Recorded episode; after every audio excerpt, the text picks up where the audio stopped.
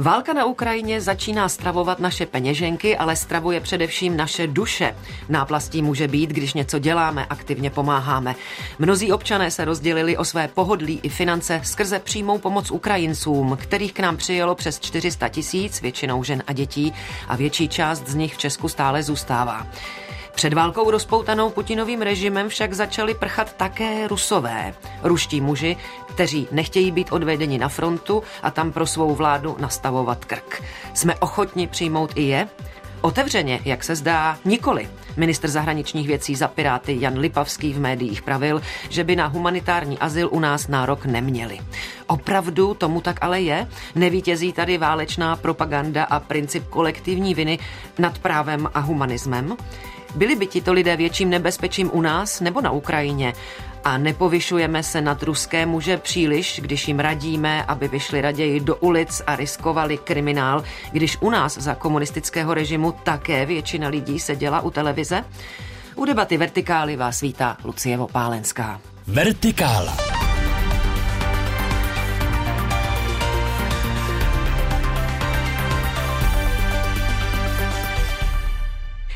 Problém má vícero rovin. Právní, politickou, bezpečnostní, ale bez pochyby také rovinu lidskou. Jsme v pořadu, který sleduje víc než jen materiální hodnoty, takže budeme o tématu disko, diskutovat se dvěma duchovními a do reálu nás bude vracet zkušený právník.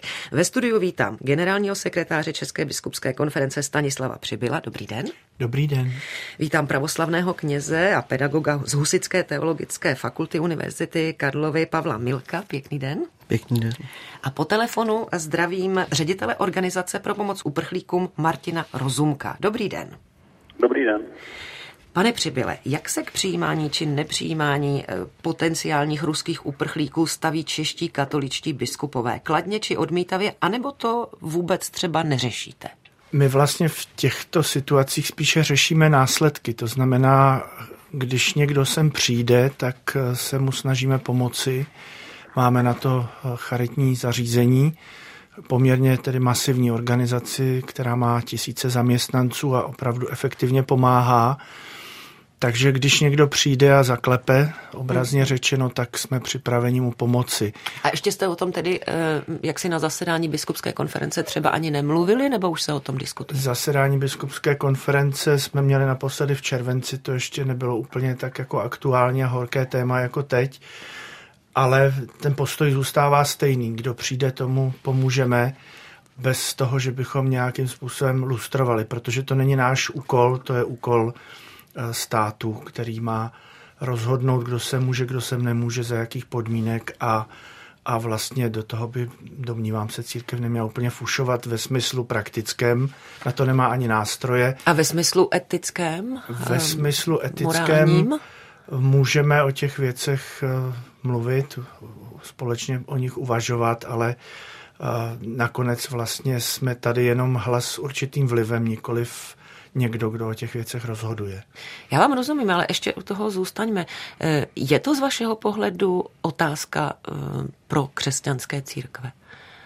přijímat nebo nepřijímat, když ti lidé prchají a zjevně se tedy také cítí ohroženi? Určitě. Problémem je v tom, že přijímat nebo nepřijímat je velmi jednoduchá otázka, hmm. za ní je velmi problematická realita, takže eh, odpověď já můžu dát podle svého srdce jako soukromá osoba, ale jako instituce musím počkat na nějaké hmm. konkrétnější vyjádření někoho nebo prostě na hlubší poznání té věci. Samozřejmě přijímat pocestné a pomáhat těm, kteří potřebují, je základní křesťanský imperativ, ale co je zatím? Jo? A to si myslím, že tohle zjednodušující zjednodušující diskuze, která prostě člověka nutí k tomu, aby byl pro nebo proti a nic mezi tím, to hmm. černobílé vidění světa nám spíš škodí, než by nám pomáhalo a že by pomáhalo těm, kteří pomoc potřebují, také nejsem přesvědčen. O těch aspektech budeme určitě ještě mluvit, tolik pro tuto chvíli Stanislav přibyl. Pane Milko, eh, zaznamenala jsem v této věci poměrně vášnivé diskuse na sociálních sítích, jak toto téma rezonuje kolem vás mezi pravoslavnými věřícími. Musíte jich znát spoustu z řad Ukrajinců, ale také Rusů. No, zdá se mi, že eh, tam běží právě ta dělící čára eh, mezi těmi ukrajinskojazyčnými a ruskojazyčními. Ruskojazyční se vcitují do těch lidí, kteří, nebo do těch mužů, kteří utíkají před tou válkou a říkají víceméně téměř ve 100% přijímat.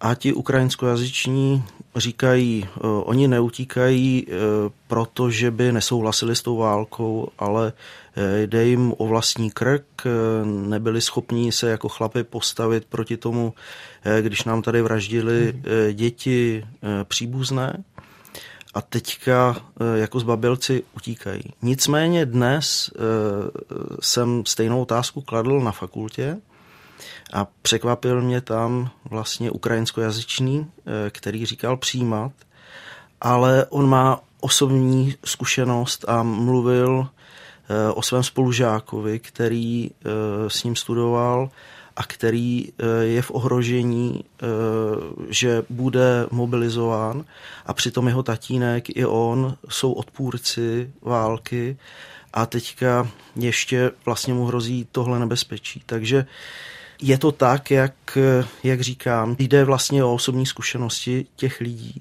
A přijali by podle vás zdejší pravoslavné rodiny mladé ruské muže, tak jako třeba přijali ukrajinské uprchlíky? Ptám se na hypotetickou situaci, ale konec konců pan Přibyl i zmínil, budeme pomáhat, když tady nějací lidé budou.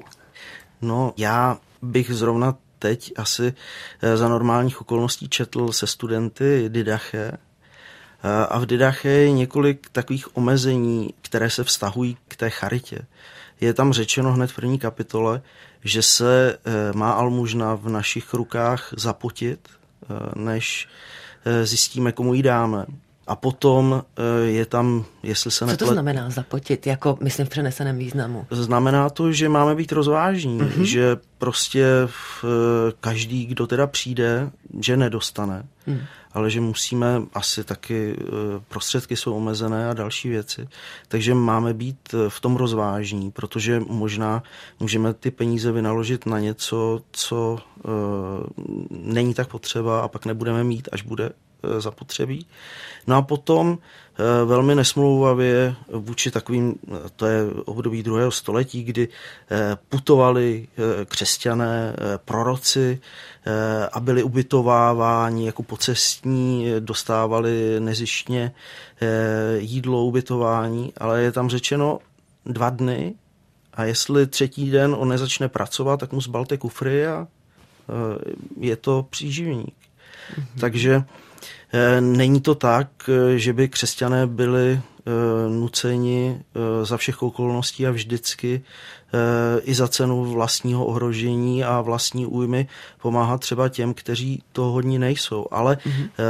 tady zůstává otázka, kdo to je hoden a kdo to hoden, kdo to hoden není ale pokud jde o to, jestli by byli ochotni pomáhat, eh, myslím si, že tak, jak pomáhali teďka hodně eh, různým známým, známým známých eh, a a tak dále, i potom nějakým vzdálenějším, takže rozhodně by byli ochotni, stejně jako mm-hmm. já, když by kolega přijel. Jasně, ale opět by to asi bylo rozdělené, jak vy říkáte, spíše by pomáhali rusové svým lidem, než aby jim pomáhali Ukrajinci, kteří jsou proti přijímání. Eh, no a já si v posledku myslím, že když by došlo na lámání chleba a byli by tady lidé v nouzi, takže by pomáhali eh, všichni, byť třeba se skřípěním zubů. Hmm říká Pavel Milko, pravoslavný duchovní.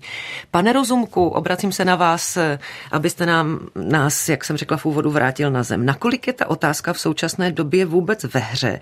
Po té, co jsme slyšeli pana ministra Lipavského a my vlastně víme, že víza až na výjimky nějakým disidentům nevydáváme. Jak je vůbec možné, že se u nás nějací ruští žadatelé o azyl začnou objevovat v počtech větších než zanedbatelných? Ano, možné to je. My v organizaci pro pomoc uprchlíkům vlastně pomáháme všem, kteří tvrdí, že jsou v nebezpečí života z těch uprchlických důvodů, pro následování z důvodu rasy, národnosti, náboženství a tak dále.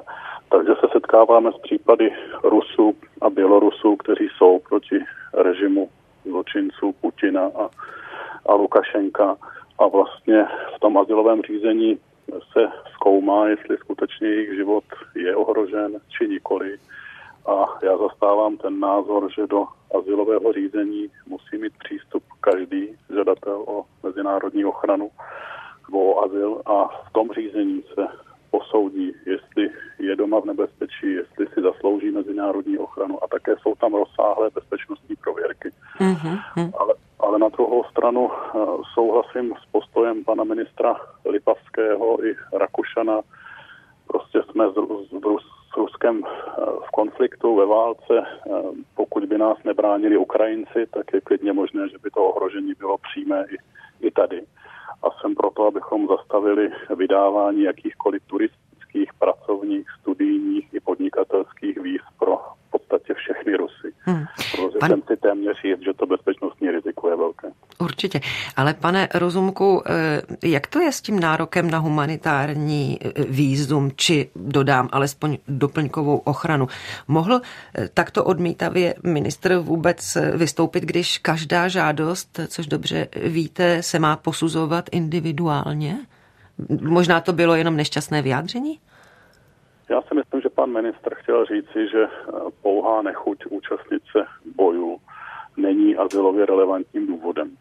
Takže muselo by se prokázat, že tomu člověku jde o život a je to jednoho z těch pěti důvodů, které jsem vyjmenoval. A samotná, a to... promiňte, že vám skáču do řeči, ale samotný fakt, že Vladimir Putin podepsal nové zákony, že ti, kdo odmítnou, tak eh, půjdou na deset let do vězení, to, to není dostačující. Samo o sobě to nestačí. Hmm. To, že člověk nechce bojovat a že by skončil ve vězení. Hmm. A ještě jedna otázka na vás v, v této chvíli.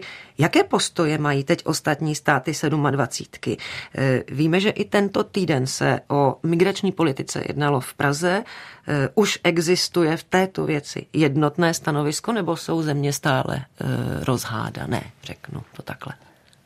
pořád jednotné stanovisko neexistuje a vidíme mnohem tvrdší postoj těch zemí, které jsou blíž Rusům a kteří zřejmě mají větší důvod obávat než třeba Španělska nebo Německa. Takže pobaltské státy, Polsko, Česká republika, my, co máme mnoha letou špatnou zkušenost s ruským imperialismem, tak vlastně jsme mnohem přísnější a, a odmítáme vydávat i ta turistická víza, kdežto ty státy, které jsou dál od Ruska a tuto špatnou zkušenost nemají, tak třeba pořád ruské turisty a i pracovníky mohou přijímat, ale to asilové řízení by mělo být prostě pro všechny stejné, to znamená, pokud někdo požádá o azyl, ať už v Polsku nebo v České republice nebo ve Španělsku, tak ta asilová procedura musí proběhnout a musí se zjistit, jestli je člověk uprchlíkem, jestli mu doma jde o život či nikoliv. A ta asilová procedura, ta může trvat velice dlouho, ale řekněme, že to šetření trvá rok eh, třeba. To znamená po tu dobu, ale ti lidé jsou pod ochranou našeho státu, čili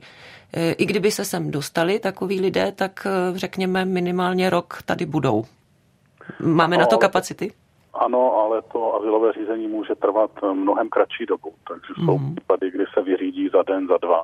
Aha. A, a jsou případy, kdy to trvá několik let a v podstatě ty kapacity máme omezené, ale, ale žadatelé o azyl mohou pobývat v době azylového řízení v soukromí, což by zřejmě byl případ i, i Rusů.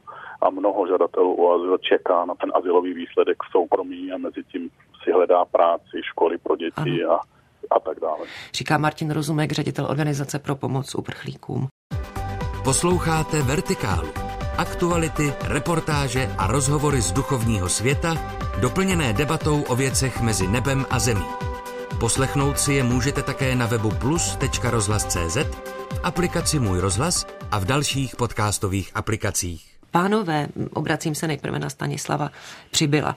Jste nějak srozuměn nebo i souhlasíte s tím, jak to momentálně máme nastavené? Myslíte si, že ten postoj českého státu je teď mm, relevantní té nastalé situaci? Ano, já souhlasím s oběma předřečníky. Samozřejmě nelze dávat almužnu jen tak bez toho, že by člověk nepřemýšlel o využití těch peněz, které ostatně nejsou naše, nebo nejde jenom o peníze, jde o prostředky, o lidské síly ale je potřeba rozlišovat a já důvěřuji naší zemi, že její představitele a její instituce mají dostatečné informace k tomu, aby se zachovali v této věci tak, jak se zachovávají. Jenom bych asi apeloval na to, aby opravdu se dbalo na ten individuální přístup, protože s kolektivní vinou tady máme opravdu neblahé hmm. zkušenosti. Promiňte, ale jestliže nevydáváme víza, no. žádná prakticky, tak to je kolektivní přístup. Ale asilové řízení je individuální, takže hmm. já myslím, že je tam jistý kolektivní aspekt, ano, to hmm. myslím, tomu se nelze vyhnout, ale není to tak, že by prostě jenom proto, že někdo má nějakou národnost, že by se s ním vůbec nikdo nezabýval. Čili z mého pohledu je to mhm, víceméně v mhm. pořádku, nakolik tomu rozumím. Jo. A jak tomu rozumí Pavel Milko? Já se přiznám, že jsem z toho trochu nešťastný, protože jak jsem mluvil o těch eh, osobních zkušenostech, tak já tam mám kolegy, kteří eh, vždycky eh, se stavěli nesouhlasně k Putinovu režimu jeden, který žije, aspoň doufám, že ještě žije v Permu, tak se angažoval v memoriálu, ještě než ho postavili vlastně mimo zákon. No a teď mám obavu, že on třeba bude mobilizován. Jo? Jako, je, není to duchovní?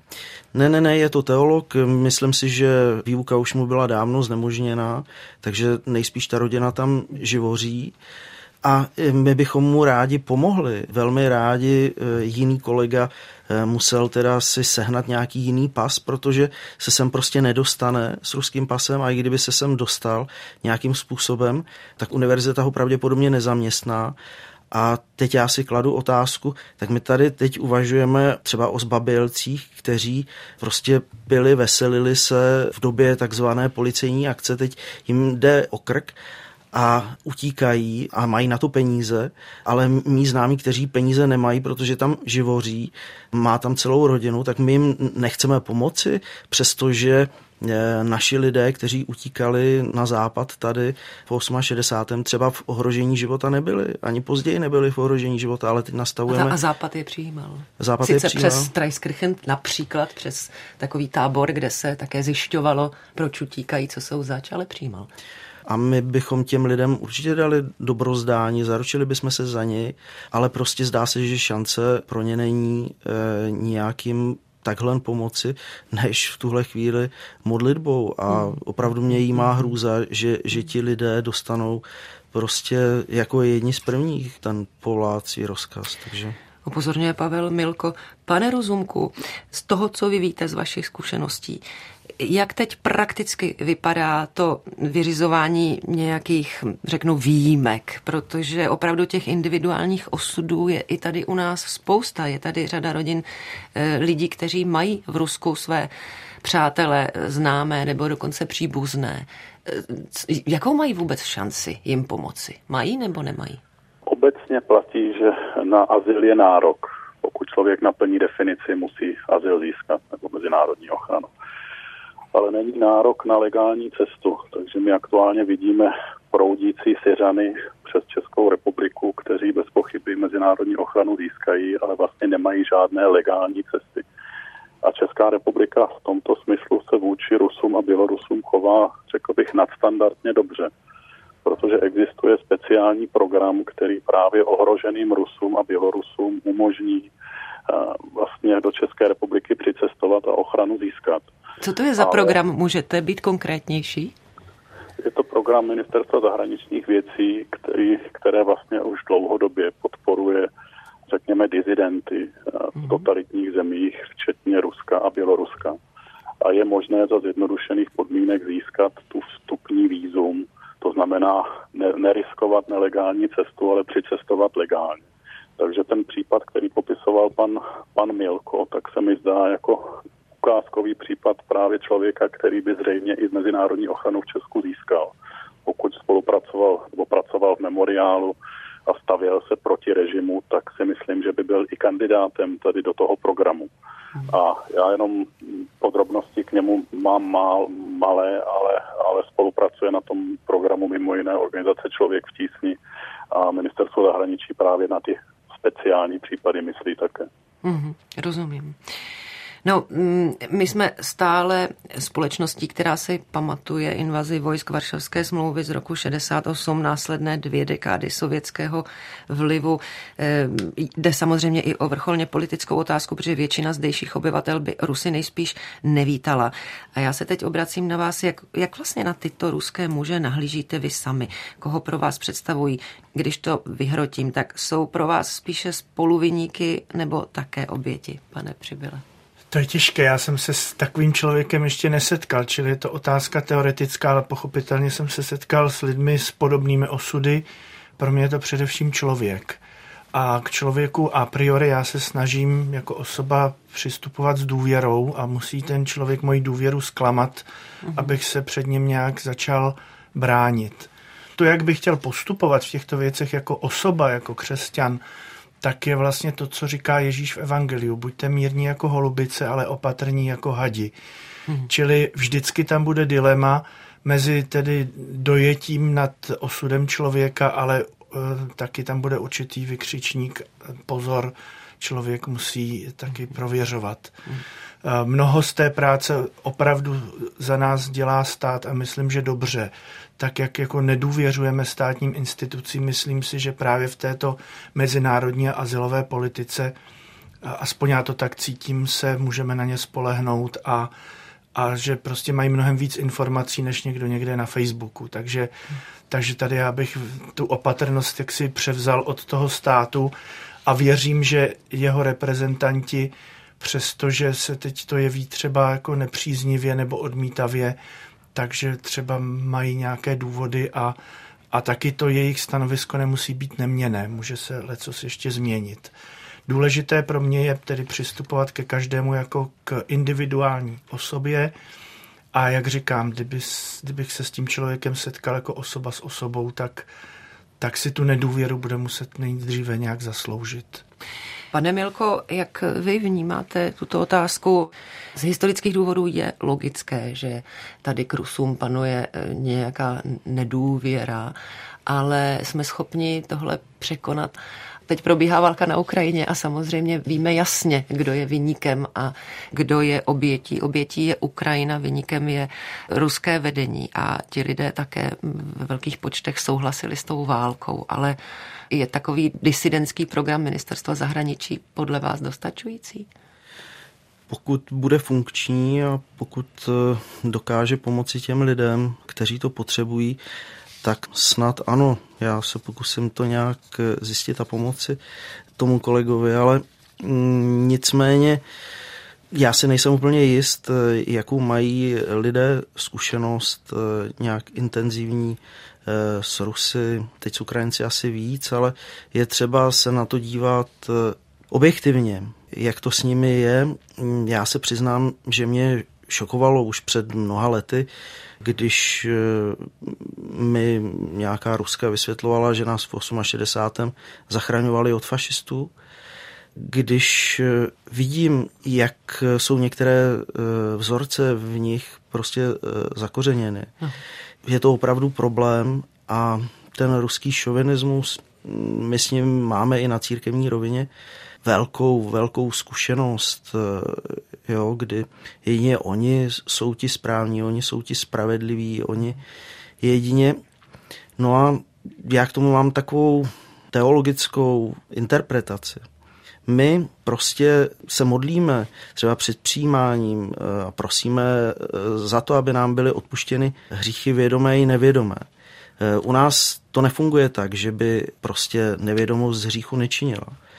Protože žádný člověk se nerodí duchovně slepý. Ten se musí duchovně slepým stát. A tudíž ta slepota, která tam panuje, ono ji nelze svést jenom eh, na Putina, nelze jí mhm. svést jenom na média, nelze jí svést eh, jenom na diktaturu. Eh, to prostě ten člověk musel postupně oslepnout. Takže nese za to odpovědnost. Na druhou stranu ale si uvědomuju pozici svatých otců, když oni se dívají na prvotní hřích, tak vidí první lidi, že prostě zřešili a nesou za to plnou odpovědnost. Ale na druhou stranu nikdy nestrácejí soucit s tím člověkem, protože on byl podveden. Jo, tím hadem byl prostě obelhán a podveden. Jistě od Boha věděl, jak se má chovat, měl svobodnou vůli, měl svědomí, ale prostě přestup, přestoupil to přikázání, nese za to odpovědnost, ale přesto bychom nikdy neměli e, s ním ztrácet soucit. A stejně tak i s těmi lidmi. Oni nesou plnou odpovědnost za to, co se tam děje. Samozřejmě Putina nevolili jako diktátora, který povede válku. Volili ho jako cara.